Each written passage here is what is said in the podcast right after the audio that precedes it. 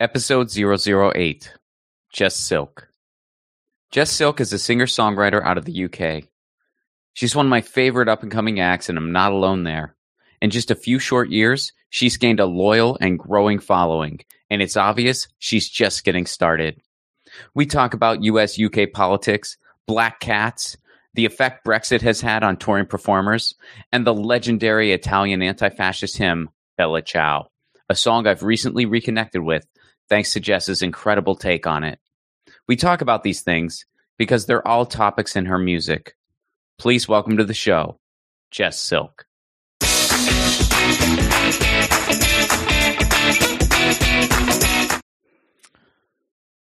So Jess, thank you so much for being here. Um, did you just go by like like Jess, or is it like do people usually just say your full name? Like, do they just say Jess Silk, or what's like the typical? I'm happy with Jess. Jess works. so I I got into you via Attila the stockbroker. Uh, he I think it was on his Facebook Live. He was featuring different artists, and he featured you. And it was one of those things like like by the first line, I I was like, oh, I'm hooked. I gotta find all of her music. Like like I really dig your sound a lot, and and I love your lyrics, and I and I like your stuff. Uh, so how did you just sort of get into music, and then how did you find Attila? Like kind of you know kind of give me the history there. Well, I mean, I started playing guitar when I was eight, so that's nearly twenty years now, which is a bit scary. Um, but yeah, I've always loved to sing, and I've always loved to to write music. I like writing stuff that means something. And like you listen to the charts and it's just like there's there's nothing on there that applies to me at all. So I, I like music with a bit of bite to it, I suppose. And um, yeah, I think I first met John when he was he was playing at my uh, my local uh, my local venue, Katie Fitzgerald's in Stourbridge. Um, I got chatting to him I don't know when he first saw me play. I might, I might have been supporting him. It's been a while. Um, but immediately said, right, I want to put her on at my festival. I was like, excellent. I'll take nice. that. But he's always been really, really supportive of me, which is lovely. So are you, and, and this is kind of my geographical ignorance when it comes to England. Are, are you both from the same town then, you and him, or, or, or no, where? not not okay. even remotely. Um, oh, okay. John, John lives on the south coast, and I'm kind of somewhere in the middle, just west of Birmingham. Okay, okay, yeah, I, I don't, I don't know like all the. I mean, I, I just know the uh, like London, Birmingham, Manchester, and and then I then I get a little foggy. Yeah, yeah. yeah.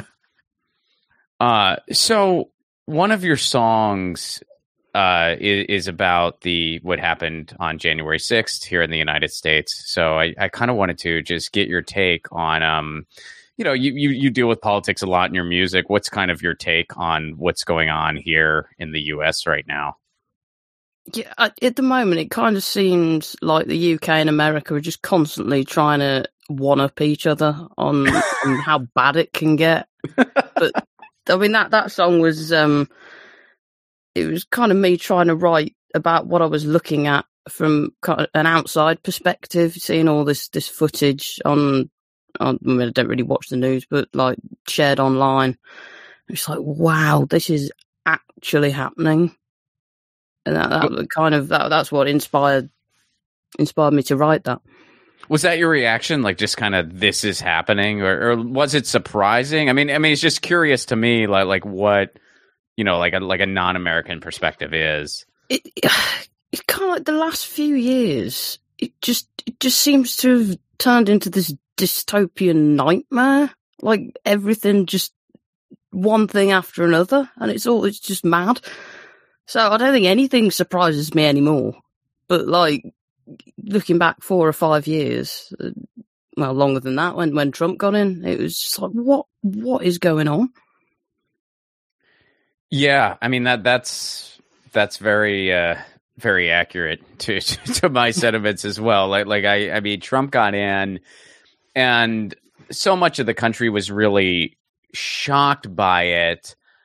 I wasn't just because I saw things brewing. Like like I saw what was kind of brewing uh in the underbelly in this country and I kind of saw, you know, I mean, I, I, supported Bernie Sanders both times in 2016 mm-hmm. and in 2020, and you kind of saw what happened to him and, and, just the momentum that was lost when what happened in the primary happened, and Trump, on the other hand, had this very excited base that they took a chance. I mean, I mean, they they they thought Bush was something good, and then Bush just decimated their freaking lives. Mm-hmm. And then they thought Obama was going to be something different, and he governed like Reagan. So they're kind of like, well, I guess, I, I guess progressive ideas suck, even though there was really nothing progressive that happened during those eight years. But but but but a lot of Americans were just like, well, where do we go now? And you have this Trump guy who was selling this this fake populist snake oil and, people were just buying it. And, and it was happening. And I kind of, I mean, my friends and family told me I was crazy, but I'm like, he's gonna win, and it's mm. gonna be, and, and and it's been like yourself, I've stopped wondering where the floor's at because every every day I wake up and, and I'm like, oh well, we're not there yet.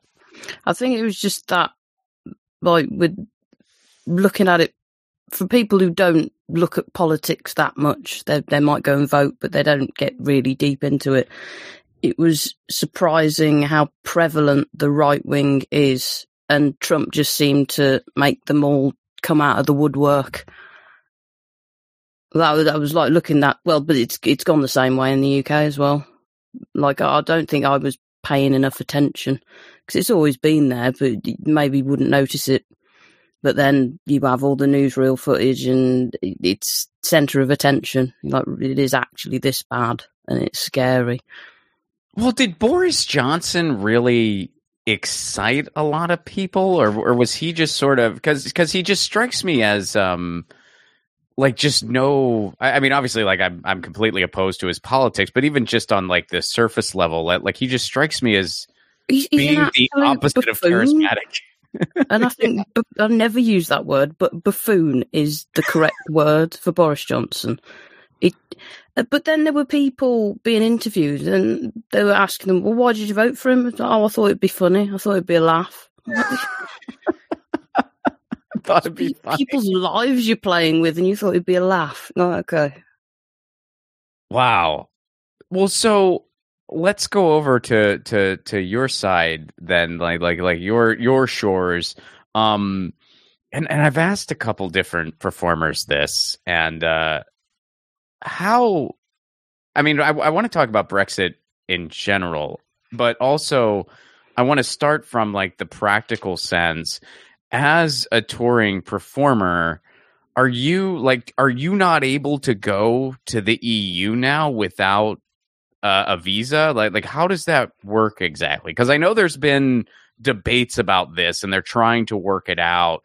But as someone who's not like there, there often, like, like, like, like I'm just curious how that works on the day to day right now.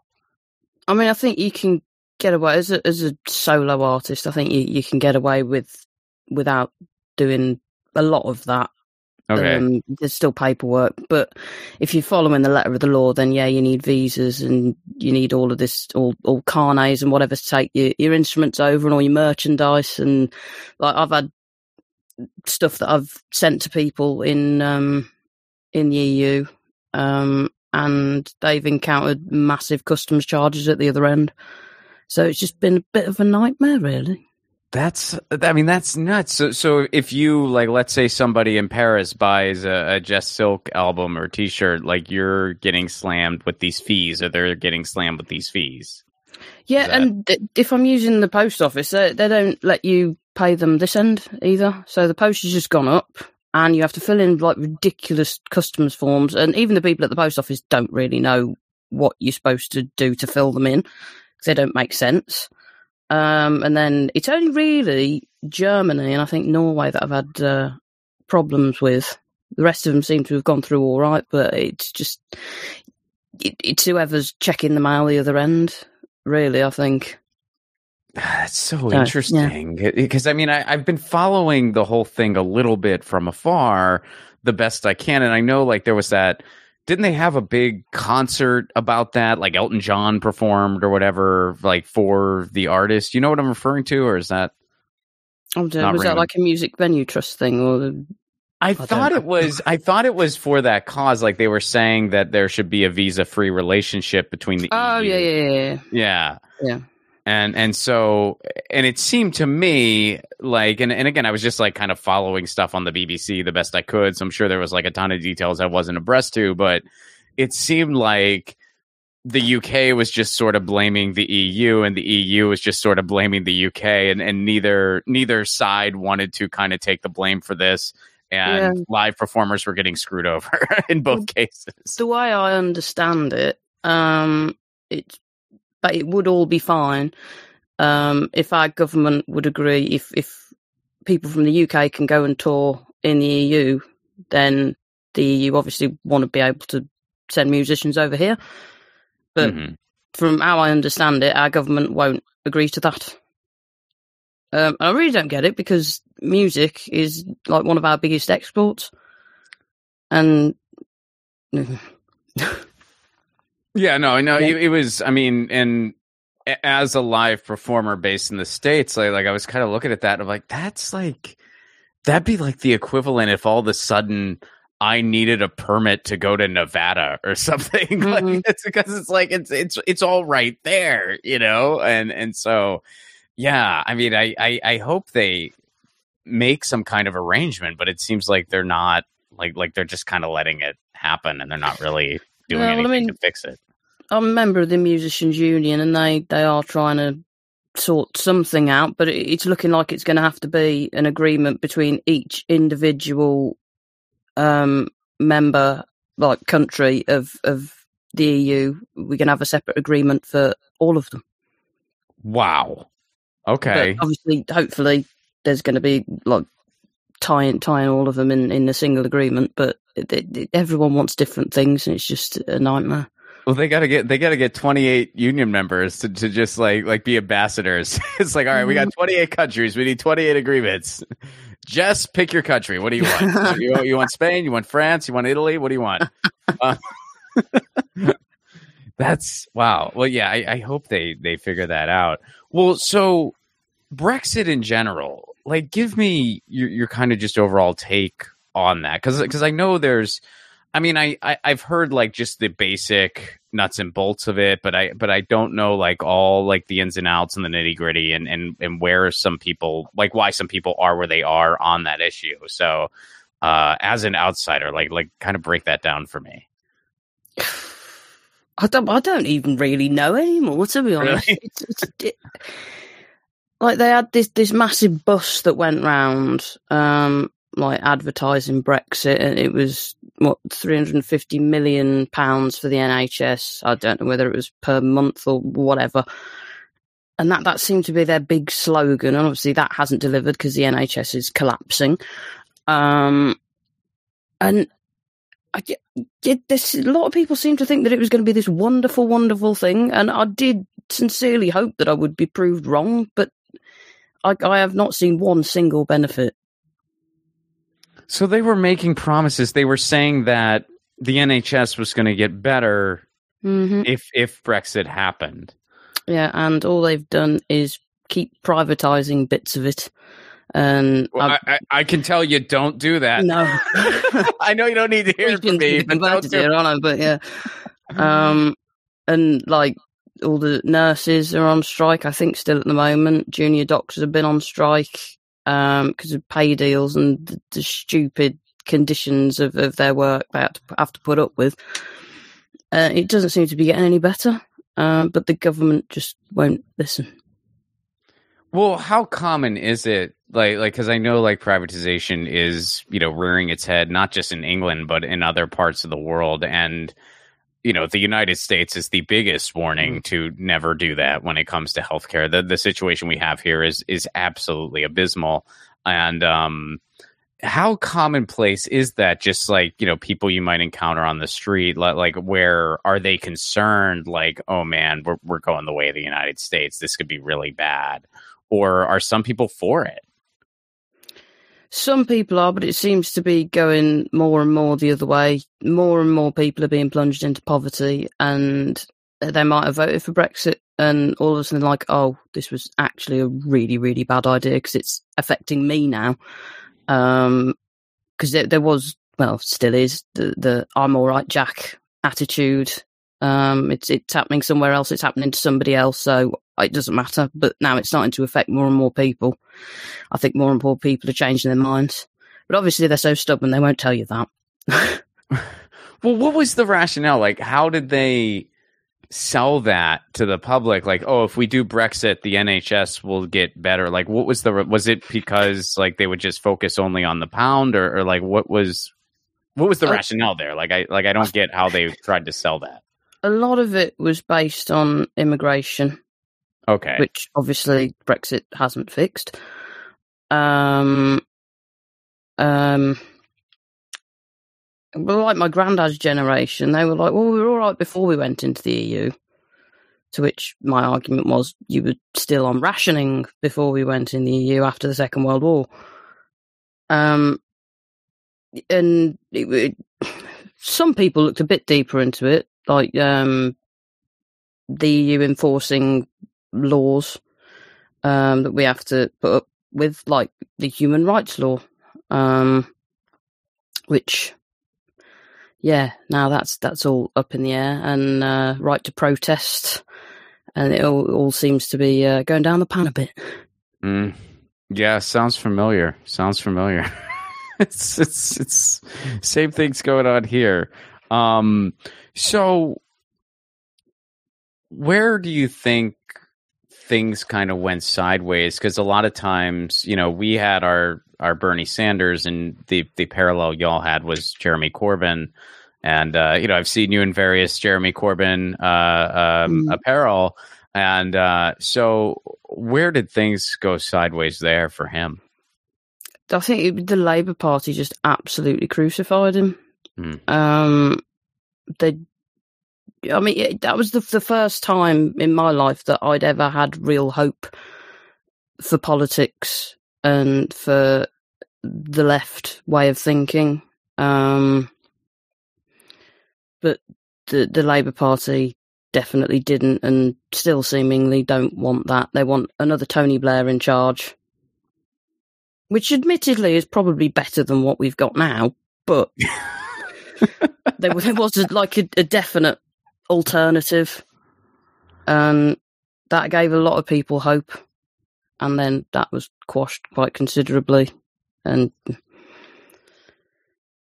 yeah, I mean, so it's the exact same thing that happened here with with Bernie, and and like yourself. I mean, for me personally, you know, when when Bernie happened, it was, I think, for a lot of Americans, myself being among them, you know, like like I've been, you know, I I've been left pretty much as long as I've been paying attention to politics. You know, I got radicalized in college because of the Iraq War, because I, I didn't know why we were over there and we shouldn't have been, and and then you know, like like the I was kind of off to the races with with all that, and so I kind of just realized I live in a country that is nowhere close to those values, like like nowhere freaking close at all. And then Bernie came along and and made people who think the way I do realize we weren't as alone as we thought we were. We're still probably the smallest group politically in the country, but we're not quite as alone as we thought. And then, you know, and, and then we mm-hmm. kind of saw what happened. But I guess what I'm curious about, like, how exactly did labor really crush Corbyn because like in our Democratic Party, we have all these ridiculous rules in place, like super delegates and stuff like that, where they can basically squash anything they don't want. Uh, and I guess I'm I'm curious, like what kind of anatomy the Labour Party has that that allowed them to do something similar. I couldn't tell you to be honest, but I, it was the media as well, um, okay. and of course he was being accused of being an anti-Semite all the time, and even people that didn't know what that meant and couldn't understand it, they were still, oh yeah, I won't vote for him. He's, yeah, people just, I don't know, really don't know.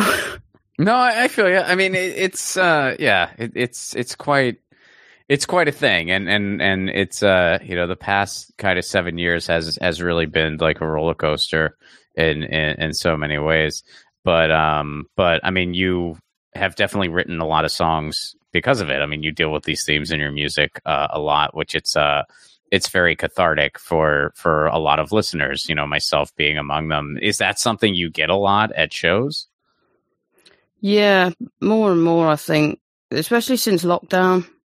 Um, and I, I kind of try not to be too specific with my writing, but because then it can mean more and it'll, it'll, it last longer in a way. But yeah, there's a specific song of mine, um, "Bar at the End of the World," and Mhm. I, I, that was the first song that I wrote during lockdown because it was doing my head in, and I didn't know what else to do. That was the only thing I was good for at the time was lining the song. But several people have have come up to me since, and uh, they're like, "Oh, I had that played at my partner's partner's funeral," and I'm like, "It- it- obviously that wasn't what I wrote it about, but listening back to the lyrics, I can understand. So that that not particularly that morbid, but I like the songs to have a meaning to people, and I like people to be able to put their own meanings to them. Yeah, well, uh, and and I think like it is one of those songs. It, it's a it's a very it- it's a very sincere song, and, and it's a very sweet song, and and there there is some open endedness to it, and you know, and, and then even some of your songs that are quite literal, I think, can be taken a, a couple different ways. One of my favorite songs uh, of yours is a song called Black Cat because I have a black cat turning 17 in a couple weeks and uh, you know I love her dearly. So so I really like connected with that in the literal sense. But there's there's also like so many metaphors going on in that song too that, that people can take it different ways. Yeah, that one I did actually write about a black cat. Hmm I, I'd, I'd been out. I can't remember when I wrote it. Been out to a gig and it was just it had been rubbish and hardly anyone there, and it just I just wasn't feeling it. And, and I, I was really quite sad on the way home. And I got off the bus, walked up the road, going towards my house, and this little black cat started following me. it's obviously immediately puts a smile on your face. Yeah. And uh, so that was quite literally, or it started anyway, about a, a little black cat that I met. Well, what what? How did things end? Did did you both just go your separate ways, or? Yeah, I would have quite liked to, to take him home, but we already had two cats at home at the time, so I don't think they would have been very happy. understand no that, that's understandable but uh but yeah the they uh the, the cat recognized a uh, a friendly companion yeah.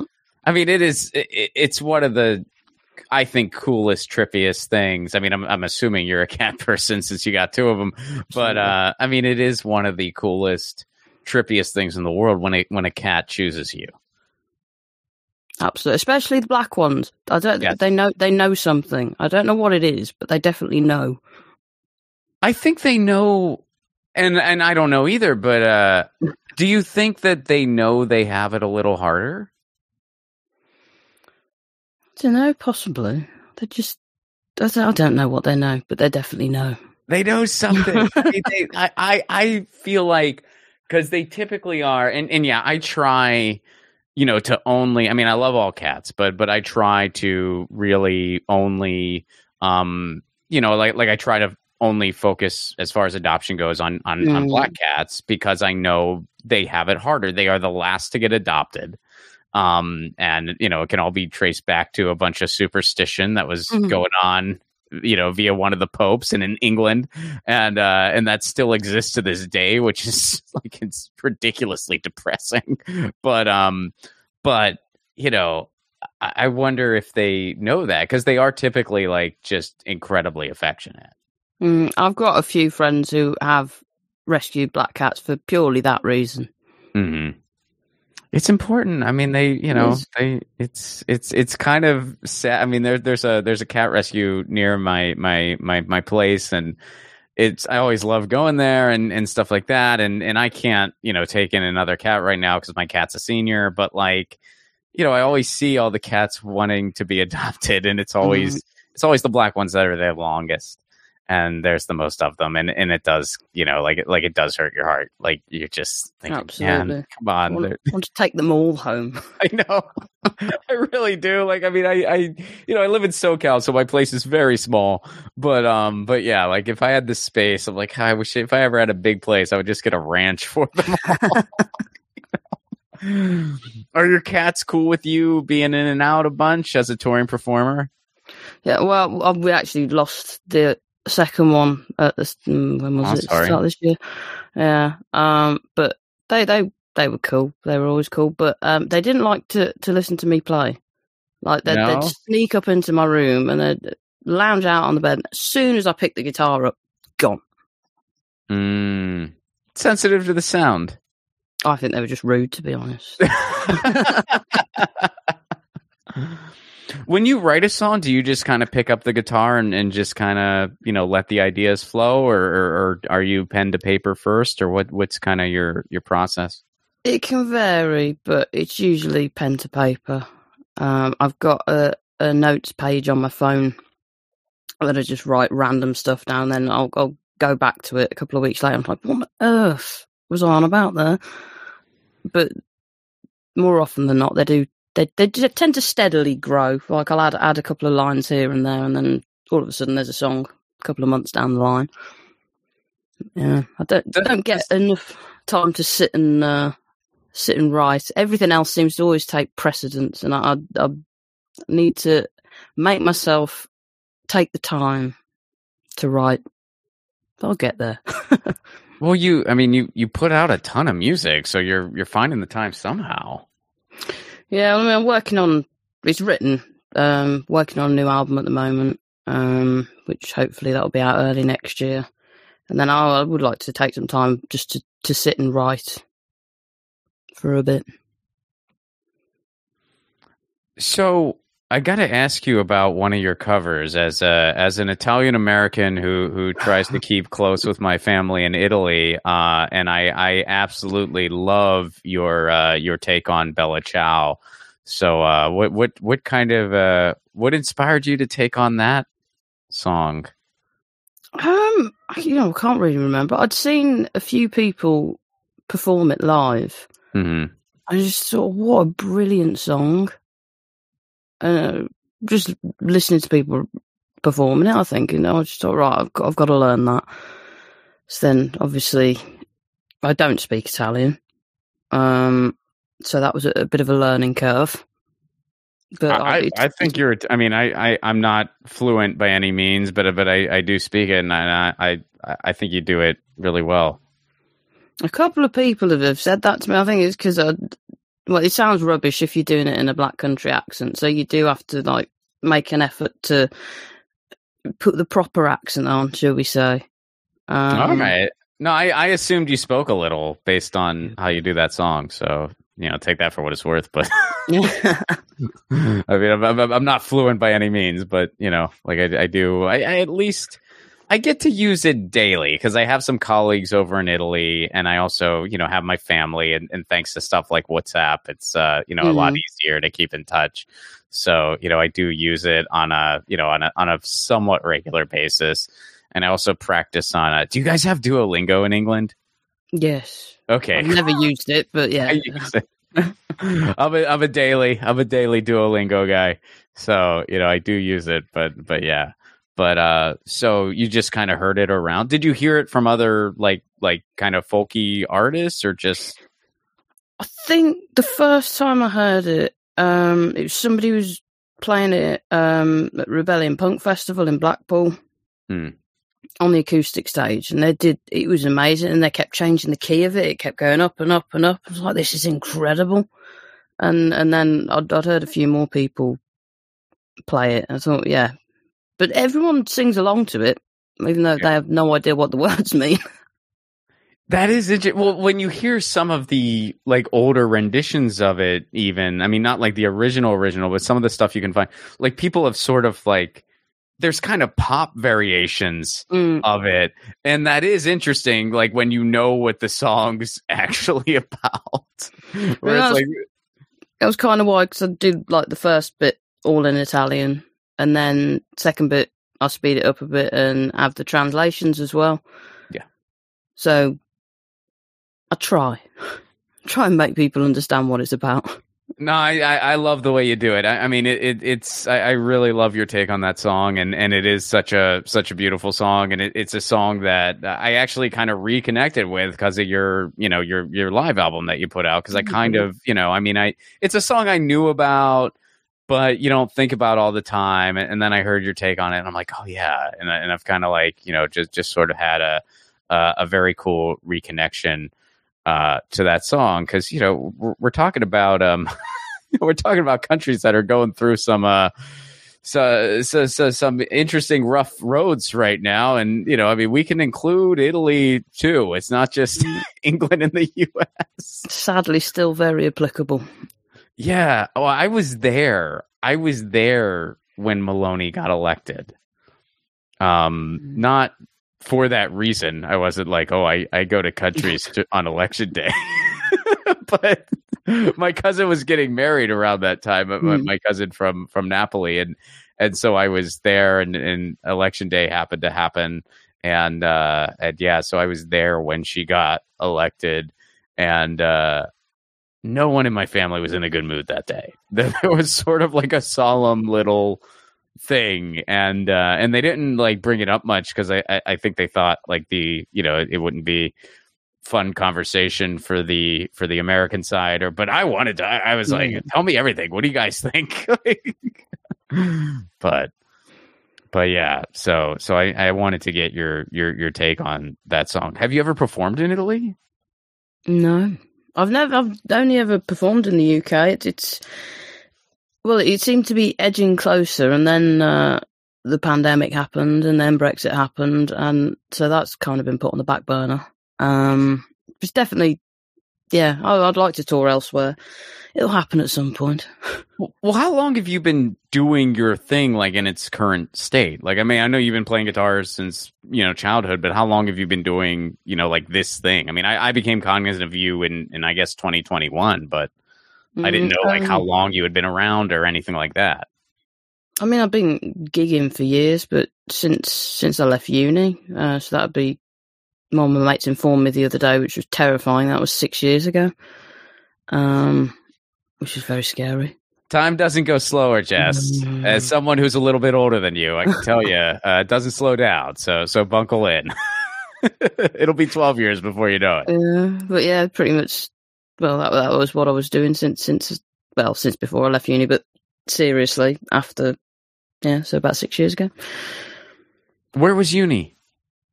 Uh, I went to uni at Aston in Birmingham. Okay, and I did maths. Math. hmm That's a Which solid. I've that's not solid really used since. yeah, well, well, I think I mean, hey, you, you, gotta. I mean, there's a lot of accounting involved with being a touring performer. You know, like like you got to factor in your costs and all that mm-hmm. fun stuff. Do you have a favorite city to play? Um, probably Nottingham. I mean, I, I, my favourite venue is, is Katie Fitzgerald in Stourbridge, just down from me. But I, I really like playing in Nottingham. It's just a really vibrant um, really vibrant place. There's loads going on, and everyone's always really up for up for a good night out of live music. So really, mm. and there's a lot of um, isn't there a lot of stuff going on right now with Sherwood Forest? Like they're trying to frack there or something like that. Yeah, I think they've stopped it for the time. But I'm not really well up on that, to be honest, but I think they've stopped it for the time being. But it, it wouldn't surprise me if they're trying to do it again. Okay. It's uh and I, am not necessarily like super well read on it myself. In fact, my knowledge on the topic is limited to a beans on toast song. so if you know if you know him, um, but uh, I actually got to I, I, forget his his first name, but I, I actually got to see him live in Manchester. Mm. Um because my you know my my now wife then girlfriend and i were were on vacation in england and, and we went to manchester for a night and you know, I mean, I, I just love all the music from there. So for me, it was like a big deal to like go to the Afflecks and stuff like that, and and do the the like BBC Six walk and and Mhm. whatnot. And we walked by the Ritz, and um, we looked at what was going on that night because I'm like, well, I just want to see the Ritz. I don't know if there'll be a show we'd want to go to or whatever, but I just want to see it, you know. And um, it just so happened that night was beans on toast and skinny Lister. And I told him, I'm very like, I yeah, I was like, I I listened to this guy, like I'm familiar with him, and, and you know, my my wife was like, we we got to get tickets, and I'm like, yes, and so we went, and the floor bounces there. Have you ever been to a show there? I've not. not You haven't? it. No. Uh, well, I'm sure you'll probably play there at some point, So but it's on the list. I'd, I'd like to. It's such a cool space. It, it's one of my favorite spaces that I've ever been to. You know, just anywhere. Um, and yeah, the floor does legit bounce. So, like when you when you do the speed up on Bella Ciao, the floor will presumably bounce if, if everyone dances. So that'll be yeah, that'll be pretty it's great. really weird with the O2 venues. 'Cause, like some of them are ace, and some of them, like the one in Birmingham, it's just like a box. With No soul. I absolutely hate the O2 Academy in Birmingham. I like the Institute though. That's a that's a good venue, but yeah, some of them are just brilliant, and others not not so much. Do you do the Fringe festivals at all?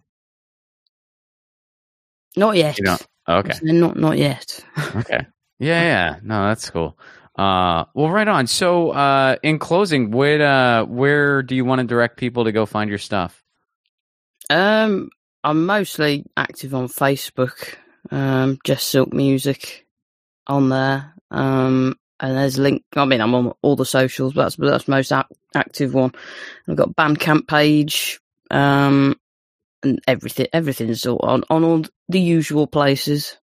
You can find me Spotify, Deezer, all of that lot. If you were in a situation where you had one chance to play one song, one of yours, of course, and it's just you you got one song, and you got to play it, and that's it. What would you play? Ooh, that's a difficult one 'cause there's two, but probably if home is where the heart is. That's one that I always finish with, and Yeah. um, everyone seems to to like that. I like it too, but yeah, home is where the heart is. I like it too. That's a great song. well, Jess, thanks so much for doing this. Oh, thanks for having me. I got got round to it in the end. Been a busy month. I'm glad to be here. All right, that was Jess Silk. Be sure to check out her music at jesssilk.bandcamp.com. Again, that's jesssilk.bandcamp.com. I recommend starting with the live album from Katie Fitzgerald's. I recommend starting with that one. It, it's a it's a wonderful listen. But check out all of her stuff. You will not be sorry, I promise. Music for the 1000 podcast is provided by Andrew Saxona. Check out his podcast, the Baywatching Podcast, wherever you get your podcasts. I said podcasts a lot in that sentence. If you would, please leave us a five star review. And if you want to support this show on the sustainability end, you can do so at patreon.com slash Ron Placone. For a Give What You Can, What You get all kinds of perks. You get 1,000 episodes before they're released to the public. You get a bonus 1,000 podcast featuring Andrew and myself. And I'll make you a theme song. You can get all that for a Give What You Can level. So patreon.com slash Ron Placone. So that was Jess Silk. We have 992 more episodes to go. Man, it's going fast. We're almost in double digits. See you next week.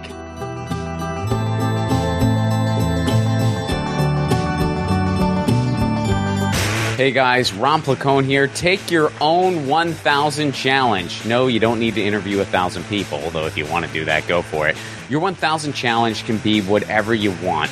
Maybe you want to call a friend out of the blue once a week. Maybe you want to read a book every month. Maybe you want to start a different garden every season. I, I guess that might be dependent on where you live. Look, the point of the challenge is taking on an endeavor that enriches your life in some way, and it can be measured. And then, of course, you do it regularly. That's what 1000 is doing for me and hopefully for you too. The main reason for this podcast and every podcast I've ever done is to build community. So take your own challenge. Then Join our Facebook group. It's called 1000 What's Your Challenge question mark. That's 1000 What's Your Challenge question mark and post about what your 1000 challenge is and the progress you're making. All I ask is that people be encouraging of each other's challenges. This is personal and vulnerable, so be cool. There's enough negativity on social media. We don't need to add to it. For those of you who aren't on Facebook, hopefully in the future we'll be expanding to places like Discord, Reddit, but for now, we're starting on Facebook. And again, that Facebook group is called 1000 What's Your Challenge? See you there.